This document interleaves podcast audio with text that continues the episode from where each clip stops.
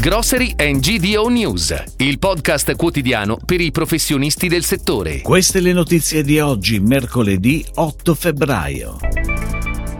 La diminuzione delle promozioni incide sulle vendite. Vino, l'Irlanda ha notificato l'etichetta salutista. Nel 2023 calerà la produzione mondiale di carne suina. Le riflessioni del Financial Times sul futuro dell'olio di oliva. Lidl inaugura un nuovo punto vendita a Palermo.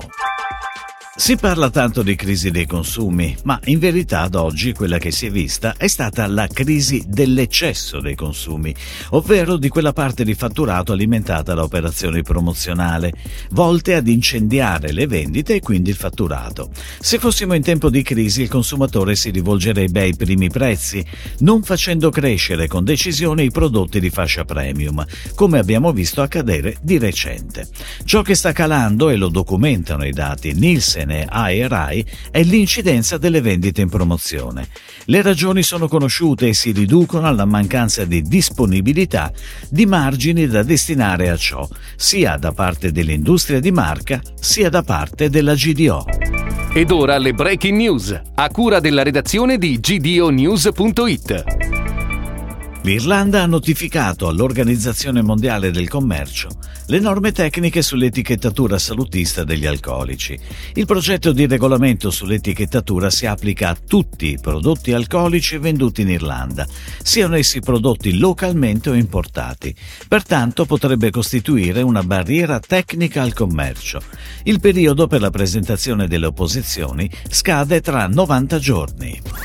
La produzione mondiale di carne suina è destinata a calare. In Europa nel 2023 potrebbe toccare meno 4%. È la previsione di Rabobank, istituto finanziario olandese che si occupa di analisi finanziarie a livello globale per il comparto agroalimentare. L'analisi spiega che l'incremento dei costi alimentari e la pressione sui prezzi dei suinetti negli allevamenti a ciclo chiuso, in un mercato caratterizzato da un'offerta eccessiva, hanno portato a una riduzione riduzione dei capi allevati, che si è manifestata soprattutto nel 2022.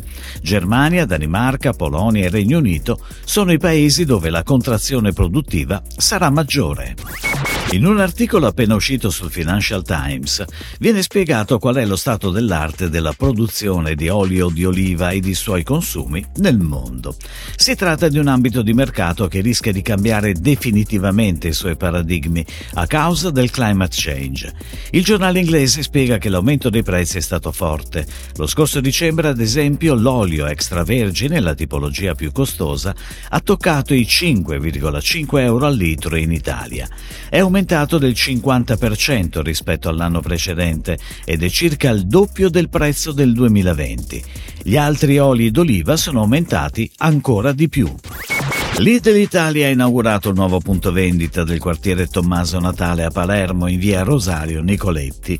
Con l'obiettivo di offrire alla clientela una rinnovata esperienza d'acquisto, il nuovo supermercato si presenta con un layout contemporaneo e completamente ridisegnato, in sostituzione allo storico Lidl di Viale Aiace, aperto nel 2007.